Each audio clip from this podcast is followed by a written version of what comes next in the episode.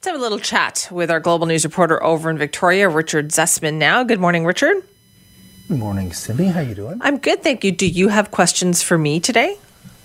Well, why am I supposed? Yes, I always have questions for you. Are you excited for the debate? Well, that's what I thought. If we want to talk about the debate, it's probably better if you ask me a few questions. Yeah, yeah, exactly. So, Simi, yes. what are you going to ask the three leaders this morning at ten o'clock when they come on for the essential CKNW debate? Well, first of all, let me just say, Richard, I thank you very much for your help because we had a lot of input from you, from Keith, from Mike Smith as well on some of the different questions and topics we're going to be covering. It'll be a little different than what happened on Tuesday. Like we're still staying on the rails and, you know, keeping everybody to time and all of that. Uh, but we do have a section for listener questions, which has been great. We've had a ton of those. Uh, and we're going to tackle a few topics that weren't necessarily covered on Tuesday.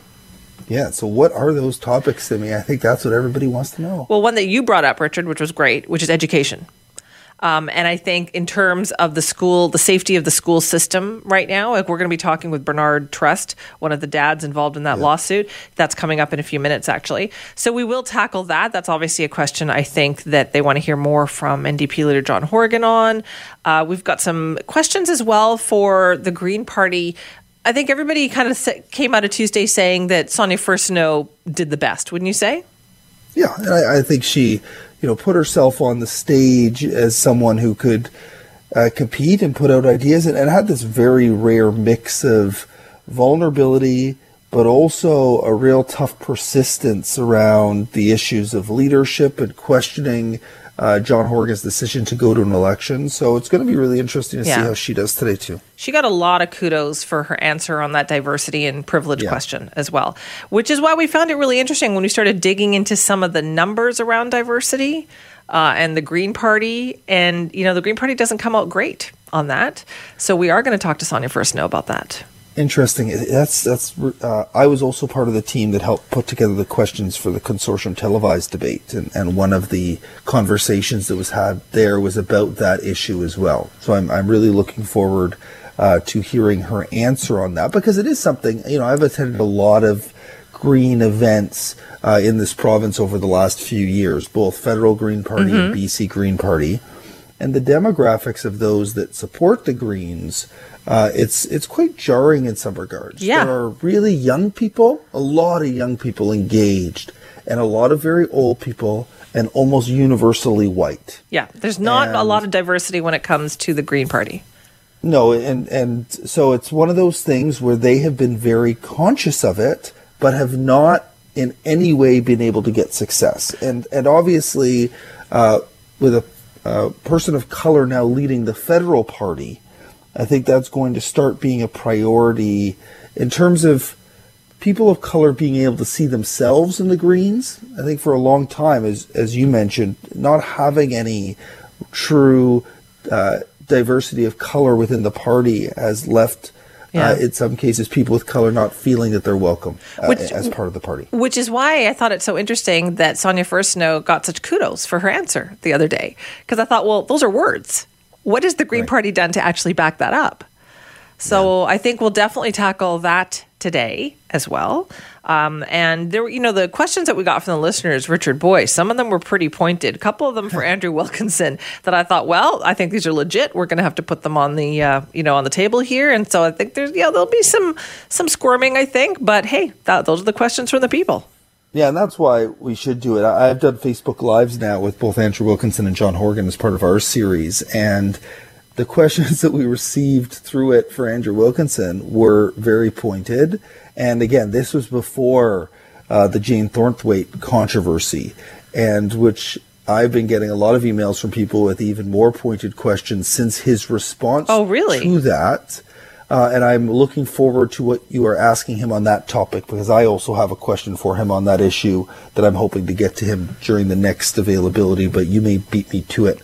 I'm actually going to send you an email when this is done. Yeah, I was going to say, well. please do. I would like to hear this uh, because I got a lot. Everything's kind of set right now, but I can always add something. I think in there if you feel like it needs to be asked. Well, kind of. I'm interested to know though, what kind of things have you heard from people on that? Yeah, so I thought it interesting that he seemed to throw Jane Thornthwaite under the bus pretty hard.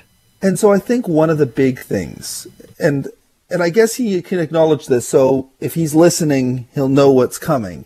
Uh, but he threw Jane Thornthwaite under the bus incredibly, using words like he was appalled by her, embarrassed by her. She embarrassed herself, she he said. embarrassed herself, and never once has he said anything of any effect like this about Laurie Throness. Exactly. And Laurie Throness has made a number of public comments around conversion therapy, and he has supported publications that are openly homophobic. And Andrew Wilkinson has only said, well, I have gay and lesbian family members, and we don't allow discrimination in our caucus. And he has never once condemned the words of Laurie Throness. And when Jane Thornthwaite, a woman who many believe, aside from this incident, is an advocate for women in the Liberal caucus, someone I've been told many times in the last week has stood up against sexism in the caucus room, in meetings, in society. When she makes a mistake and apologizes, the leader calls her appalling and embarrassing. Whereas when they have a candidate who continually defies the leader. homophobic Yeah. comments has never been criticized like that. That to me is inherently sexist by Andrew Wilkinson. That that is what I'm hearing from people, and it and it compounds an issue and shows that it's not just one video. Andrew Wilkinson's answers made little sense. The one where he said, I didn't want to interrupt it because I didn't want to Oh, embarrass know. Ralph Sultan.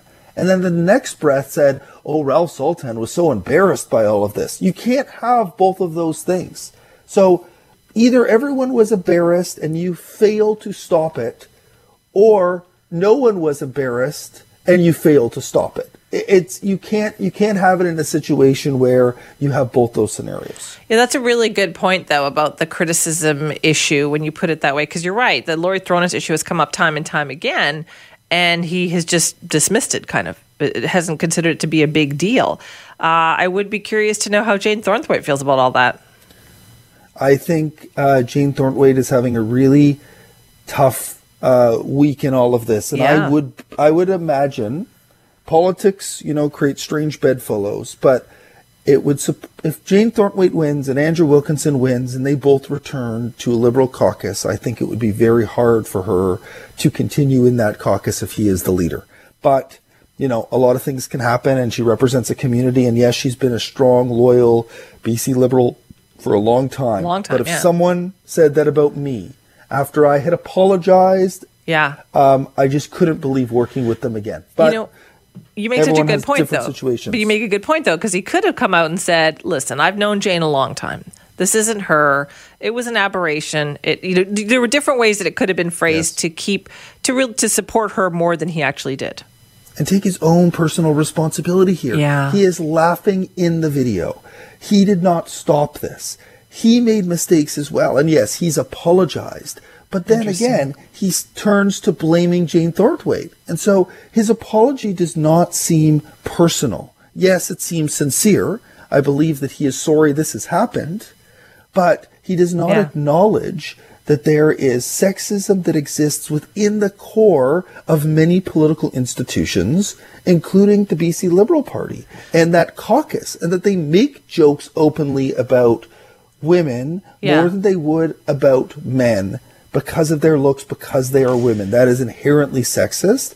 And it, it, it was baffling to me that, that Wilkinson went so far. Uh, and so I, I, I feel in many regards, Jane Thornton make, made a big mistake and she will be judged for that mistake. But Yes. I feel bad the way that she was toppled on uh, by the leader uh, following that. All right, good points as always, Richard. Thank you.